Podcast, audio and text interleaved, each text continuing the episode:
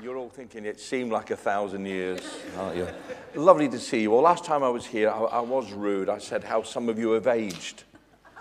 And uh, I'd, like to, I'd like to take that back, but I can't. Sorry, no, it is a privilege. Um, Andy and Lisa, we, we, I couldn't be happier that you're pastoring this church. I remember bumping into some of your elders um, while I was walking the dog and saying, Don't be in a hurry. Do you remember? Don't be in a hurry to appoint a minister, take your time, because I knew Andy and Lisa would eventually come round to it. and uh, my apology to anybody else who was in the pipeline, but tough luck. You missed it, and um, absolutely thrilled. And Godfrey and Joe, her retired ministers, and Rob and Julie here as well. So um, no doubt they'll be sitting there thinking, oh, I've got a better sermon than that at home. And may I say, yes, and I'd like to buy it. I'll buy it, save me a bit of work. I'd like you to turn in Act, to Acts chapter 1. If you're not familiar with your Bible, look for the Gospels Matthew, Mark, Luke, and John, and then it's the one next to them. Okay, so start in the middle of your Bible and walk to, work to the back. I'd like to speak this morning about the ascension of our Lord. We spend a, a lot of time talking about his incarnation, which is Christmas. Spend a lot of time looking at his at Easter, his death and his resurrection, and rightly so. Um, and as a Pentecostal church, hopefully, and I'm sure we are, we will spend some time looking at the coming of the Holy Spirit.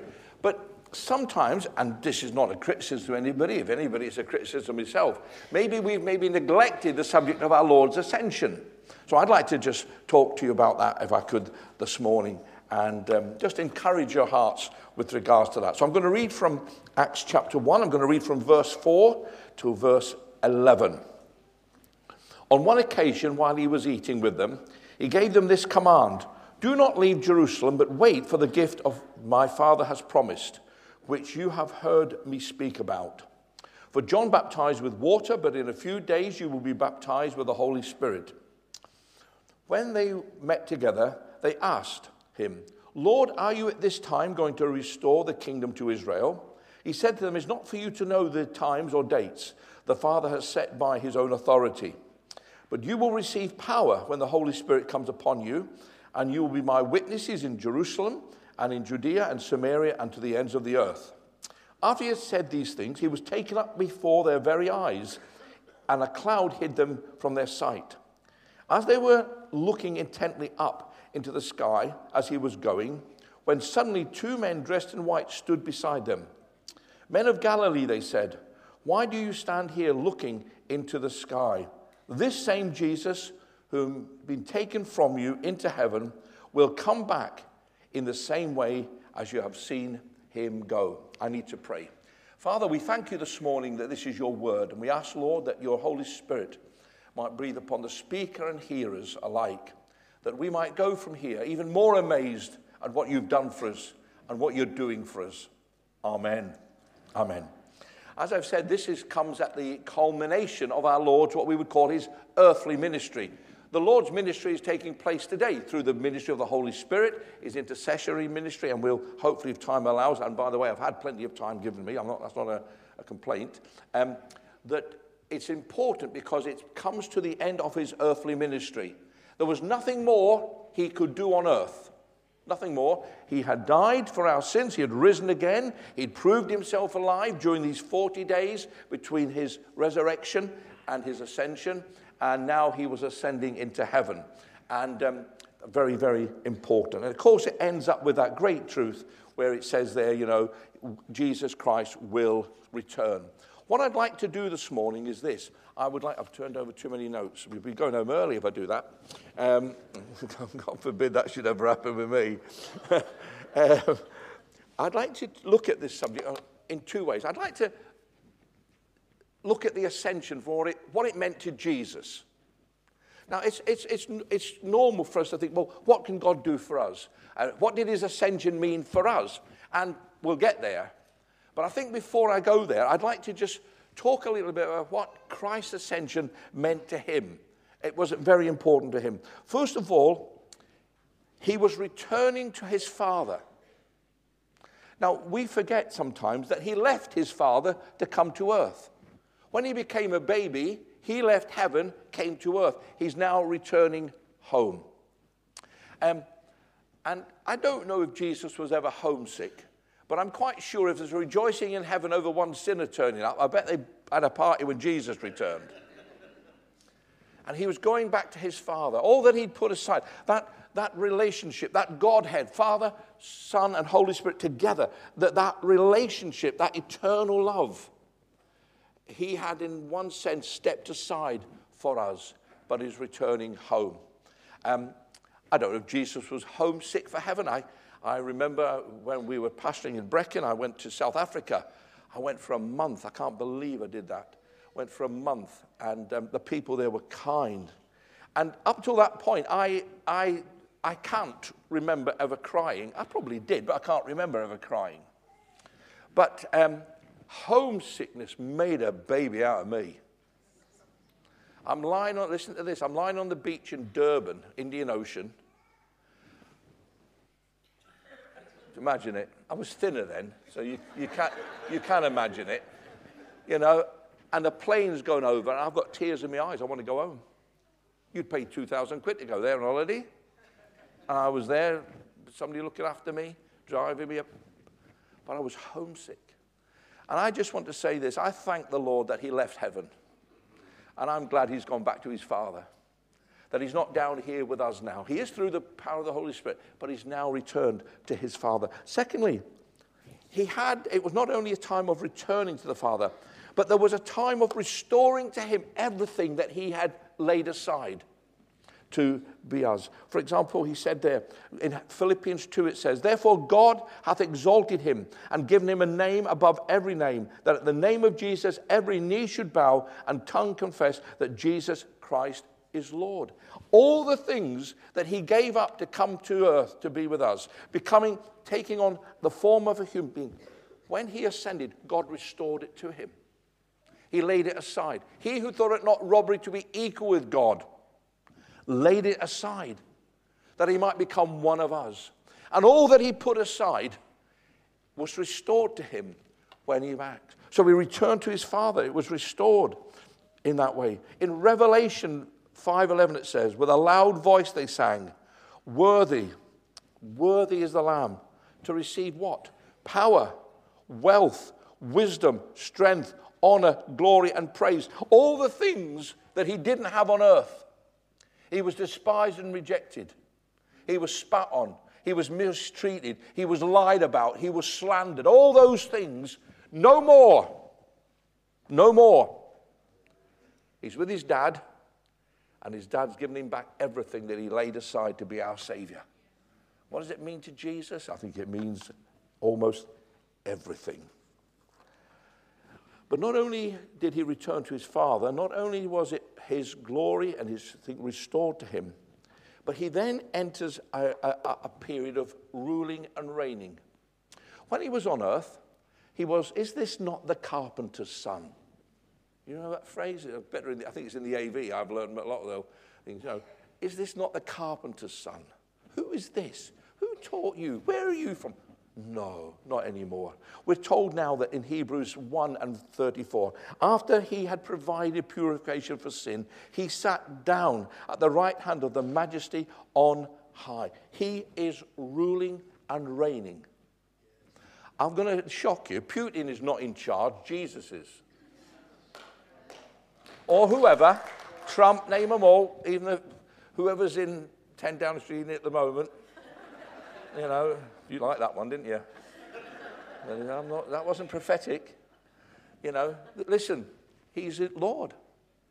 Having made purification, having provided for us our salvation, a means whereby a sinful Gordon can be forgiven, he sits down and now he rules and he reigns. That's what it meant to him. He went back to his father. He had everything he laid aside restored, and he now began to rule and to reign. Hebrews 2 7 says this You crowned him with glory and honor and put everything under his feet. No more will they drive him out of the town. No more will they scourge him. No more It's all finished. He only had to do that the once. And that table that we shared in earlier, or wherever that table was for you, that table reminded us that he has done it all. Never again will he die. Never again will he be scourged. In fact, everything is put under his feet. So for Jesus, it was a returning to the Father, it was a restoring of all he'd given the Son, and it was a time to rule and to reign as King of Kings and Lord of Lords. So it was important that we acknowledge what it meant to him. But what does it mean to us? What, what does it, you say, well, what, go on, what's the ascension? You know, I mean, the last time I preached on the ascension here was in 1990, according to my notes. And if you can remember what I said, you're welcome to go home now. oh, have we had the offering yet? No, wait till the offering, then you can go. It wasn't these notes, but that subject, 1990. And I'm sure people have spoken about it since. That, I'm not uh, in that way. But you know, it's so full of meaning and power for us. What does it mean to us? To understand the ascension, we must understand the, the, the work of the atonement within the veil. Jesus was now our high priest, our sacrifice, and our mercy seat all in one. It was not just that he went back to heaven for him, his returning to heaven meant all those things. But it also has meaning for us. Because in the Old Testament, there was that, that journey for the high priest from the Day of Atonement, from the Holy of Holies, the place of sacrifice, to coming out. And Jesus is part of that plan. Well, first of all, it's important that Jesus ascended because he could not, the Holy Spirit could not come until he had gone. John 14, 26. But the counselor, the Holy Spirit, whom the Father will send in my name. In Acts 2, it speaks about it. In, this, in Acts chapter 1, we see the promise again. So he had to ascend for the Holy Spirit to come. You say, well, why could they not both be here? Well, they could be both here but it was in, Jesus had something to do in heaven, and the Holy Spirit had something to do on earth. Different ministries. Not one superior to the other, not one deficient in any way, different ministries. Jesus is in heaven interceding for us. And here we find that the Holy Spirit would come. So he had to go so that the Holy Spirit could come. We're a Pentecostal church. We believe that the baptism of the Spirit. We believe that after you get converted, you can get filled with the Holy Spirit. And uh, all sorts of gifts will open up for you there. We believe in the ministry of the Holy Spirit. We believe that when we preach the gospel, it's the Holy Spirit that convicts of sin. This idea that we only believe that the, the, the Holy Spirit's involved in our church in certain areas. No, no, he's everything we do, the Holy Spirit's involved in. So he had to go because for the promise of the Father to come. He had to go for us, verse 4, John 14, 3. And if I go, I will prepare a place for you. And how many of you have been down the road of bereavement since I was last here? Many of you. Even today, we've heard of someone who was in our church years ago, uh, gone to be with the Lord. You know, it happens, but he went to prepare a place for us, a place where you and I will go to be with him. When we die, the scripture says we are to be present with the Lord. But there's a time coming where we will be gathered together, and that will be heaven. He's preparing a place for us. All that he achieved on earth was that he, he provided for us forgiveness of sins, that we might go to heaven. Well, he's now in heaven preparing for our arrival. He had to go for the Holy Spirit to come. He had to go to prepare a place for us. But maybe one aspect that's not thought of so much is in Acts 8, uh, Hebrews 8 1, it says, We do have such a high priest who sat down at the right hand of the throne of majesty in heaven. Hebrews 7:17 You are a priest after the order of Melchizedek. Jesus' role when he was on earth was to be our savior. And how he fulfilled that perfectly in every way. That's why so many of us are here today, because we have our sins forgiven. But his ministry towards you is continuing now.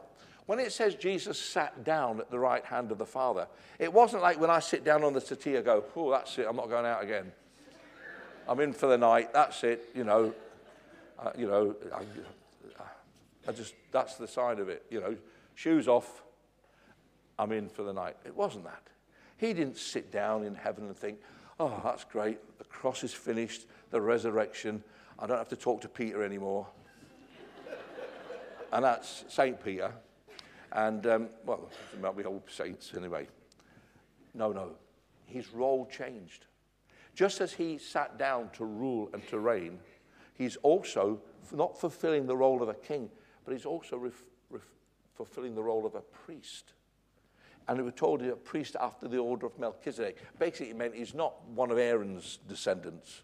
He's unique, he's special, he stands out, he's different from the rest of the priesthood and how he was. He was a, a great, the scripture says, a great high priest. Now, it's only spoken about him, a great high priest. There were high priests all through the history of Israel, but he was a great high priest. So he had to go that the Spirit might come. He has to go to prepare a place for us. But he is actually interceding on our behalf. You say, well, does that mean Jesus is men, wrote, all our names out? No, no, no, no. This is how I think about it. This Jesus intercedes for me. His very presence in heaven, with the nail prints and the scars on his feet and the scar on his side, is interceding for me. Do you know Jesus had to say a word? His wounds, and I'm quoting a hymn here, which is a sign of old age, his wounds will plead for me. They are there. And so when you go to work tomorrow, you're thinking, there's someone in heaven who's praying for me. There's someone in heaven who is interceding for me. Now, it's tough, and I'm not minimizing the challenges that you will face. But let me tell you this don't ever say God's not interested in you. He is. It's just you don't feel it. And that's because you're human like the rest of us in that way. And so he takes up the role of sending the Father will send the Spirit. He had to get out of the way, preparing a place for us, and a priestly office. In Hebrews 3, we have a clue as to what Jesus is doing in heaven. First of all, in chapter 4 of Hebrews, and it says in verse 14, we have a great high priest. I've alluded to that already a great high priest, Jesus, the Son of God, who f- when we must hold firmly to the faith we possess. So the writer to the Hebrews is saying to them as this You hold firmly to your faith. Now, in a group of this size, there's going to be someone who's wobbling. I don't need a prophetic gift to know that, just the law of averages. There's someone here, and it, you're wobbling with your Christian faith. Let me tell you this hold firm because you've got a great high priest. You have someone who's praying for you now. You say, well, my family, and then, you know, that pastor's horrible. Well, this one is. All the others were perfect. And, you know, we were brilliant, weren't we? No, we weren't. But we've always got a high priest. There's always someone who's perfect. There's always someone there who's praying for us, and his name is Jesus. And it tells us of this great high priest. First of all, that we, he is has sympathetic with our weaknesses. Jesus is in heaven now, and he is not criticizing you. He's not like the head, in my school, and I know people don't believe this. My headmaster used to walk about with a cane in his hand. Talk about going to work. He'd walk about the cane in his hand, and if you messed about in class, you had to stand outside your classroom, and he'd walk round and he'd say, What's the matter? Have you been sent out of your class yet? Wallop, wallop. No discussion, no court of human rights. wallop, wallop. And so the trick was you got sent out, and when you saw him coming, you went bent out and did your shoelace up. Hoping that he didn't know you'd been sent out. Now, I wasn't a Christian then, but I was a lot cleverer than uh, in that way. That's true. I once, I think, I, I, there are some teachers here, or ex teachers here. I must say that really, I, I don't trust you. I don't trust a teacher. We had a, a, teacher, and his name was Spooner, strangely enough. His name was Spooner, but he wasn't as nice as you. And uh, he said to us all, in some propaganda stuff, he said, If any of you boys get punished for something you haven't done, you come to me and I'll speak to the, the, the, master, the master, whoever he is, who's done it, and I'll speak in your house. We thought, what a great guy. I got a cane for something I didn't do. I went to Mr. Spooner. I said, Mr. Spooner, I didn't do that. And uh, I got, he said, he said, well, look, I tell you what, that'll make up for all the times you got away with it.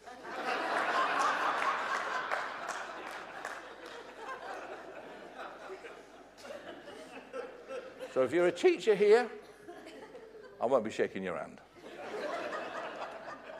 True story, honestly. But, you know, we have, I don't know why I'm telling you that, just, just therapy. the, doctor said, share more. No, no, no, he didn't. He said, share less. He's sympathetic with our weaknesses. Isn't that lovely? My school reports, I mean, I, I can't even remember them, half of them, but I mean, I'm sure the words were could do better somewhere. And we all could do better, couldn't we? Say yes, Gordon. I'll start from the beginning again. Yes, Gordon? We all could do better. But he's sympathetic. He understands. He knows what you're going through. The times a bereaved person said to me, Oh, I can't believe in God anymore. If there was a God, he wouldn't have taken my husband and my wife, or something happened. I don't, you know, it's terrible. Oh, dear, I don't believe. I said, Okay, nothing I can say. No point, really. I just did my best. A month later, oh, Pastor, the things I said. I said, Don't worry about it. He said, Why? I said, God won't listen to you. You don't listen. We come out with some twaddle, don't we? And we get heartbroken or we're in pain or tragedy, redundancy, all the things that can hit you. And we have a high priest. Therefore, we hold firmly to our faith. My faith isn't on whether I get promotion. My faith isn't whether I'm well. My faith is based on the fact I've got a Savior who's in heaven, who's interceding for us in that way. Then it says in verse 16 of that, let us approach the throne of grace with confidence. That's great. Approaching the throne, of grace with confidence. We're not cowering. Lord, is there any chance I can have a word? It's the opposite. He's saying, It's a long time since I spoke to you, Gordon. What do you want? Oh, no, maybe that was you. With confidence. Confidence. You might think I've got confidence standing here. I've a job to do and I'll do the best, but down there I was nervous. My confidence has to be in God. Now, listen, I can talk. No, it's not a spiritual gift for talking for me. I talked before I was saved, I can talk after I'm saved. but the challenge is what I talk about. What I talk about. And it says, Let us approach the throne of grace with confidence. I can walk into his presence with all my faults, all my failures, and if I have a repentant heart and I want to seek to correct those things that are wrong in my life, I know I have a welcome. I have a welcome when I don't, but he wants to say something else to me. He might say, Go away and sort that out, Gordon, come back and I'll have a word to you then. But all he ever does is because he cares for us. And what do we do? We approach with confidence. Why? That we might receive something. Oh, a new car a promotion, you know, whatever. No, no. That we might receive grace and help in times of need. Why is the ascension important? Because the Holy Spirit could come? Yes. Because He's preparing a place for us? Yes. Because we have a place we have not a place, we have someone, forgive me, who we can go to, who understands and will give us grace and mercy, it says in that verse. Grace to help us in our time of need. Hebrews 7:25. Therefore, he is able to save completely those who come to him, come to God through him because he always lives to intercede for them. Wow. Let me repeat that. Therefore, he is able to save completely. Isn't that great? What a great word, completely. Not half a job. He doesn't leave a bit. You know, cuts the grass but doesn't do the edges. That's, that's just so my wife understands. I know what, how big a sinner I am. He's therefore able to save completely those who come to God through him. For most of us here, that's us. We've come to God through him. We broke bread, we've sung about him, we've worshipped him.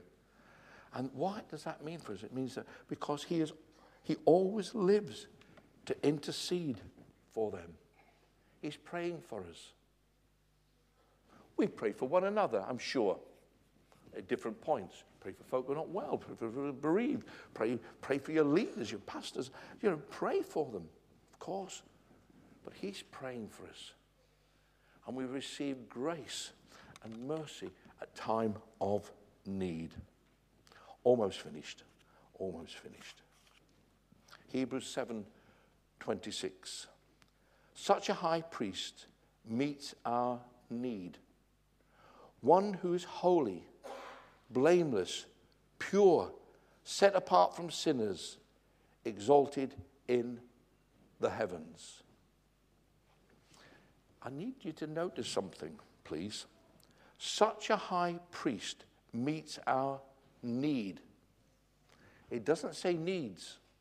Now, some of you are going to go home and Google that. You're very welcome. You can have a look at it now. Check me out. It says need. When Jesus, he met our need. You see, we, our greatest need was that we might have the forgiveness of sin. That was your greatest need, because let me tell you now, without that, you're going to hell. That was our greatest need. And it tells us there, such a high priest meets our need. One who is holy. Because he was holy, he could die for our sins. One who is um, pure.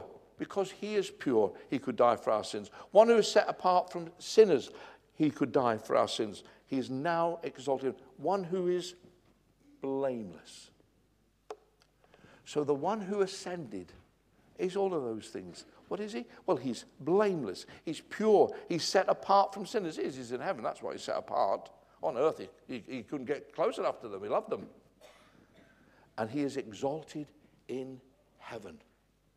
And when we leave here and we go into this coming week, and something happens, you get one in the belly, you think, oh, where did that come from? What's happening now? What's going on? Well, first of all, check out your behavior, because sometimes what we sow, we reap, and we can't get around that one. But remember that you've got someone praying for you. If ever you lose the pastor's phone number, don't panic. God is always praying for you, interceding for you, thinking of you, caring for you. And because he's sinless and he's blameless and he's pure, because he's not like us, he can die for us. Because he's not like us, he can live for us and he can pray for us. Why is the ascension important? Was important to Jesus so he could return to his Father. It was important to Jesus that he might have restored to him all the things he laid aside, Revelation 5. And also that he might rule and reign. Never again will he be crucified. Why is it important to us? Because his going meant the Holy Spirit could come. And the church was born, and the rest of it's the book of Acts till today. He's got to prepare a place for us. More than that, he's now seated at the right hand of the Father, ever living to make intercession for us. Years ago, um, and I'm so old, I can remember the old preachers, they used to preach about, we have a man in the glory. That was a phrase, a man in the glory. And it was the Lord Jesus. Will you have a friend in heaven? You say, well, my family, no, no, no, no. You have a friend in heaven. You have a friend on the throne. You have a friend who's sitting at the right hand of the Father, who's put everything under his feet. You say, Oh, my needs are too great, God can't handle them. I'm very sorry, but that is a very unbiblical statement. He's either on the throne or he's not. Now, the problem is that when we get on the throne instead of him, that's when things don't work out. But when he's on the throne, life falls into place. He knows your weaknesses, he knows my weaknesses. He still loves me, he still cares for me, he still prays for me. He'd like me to do better.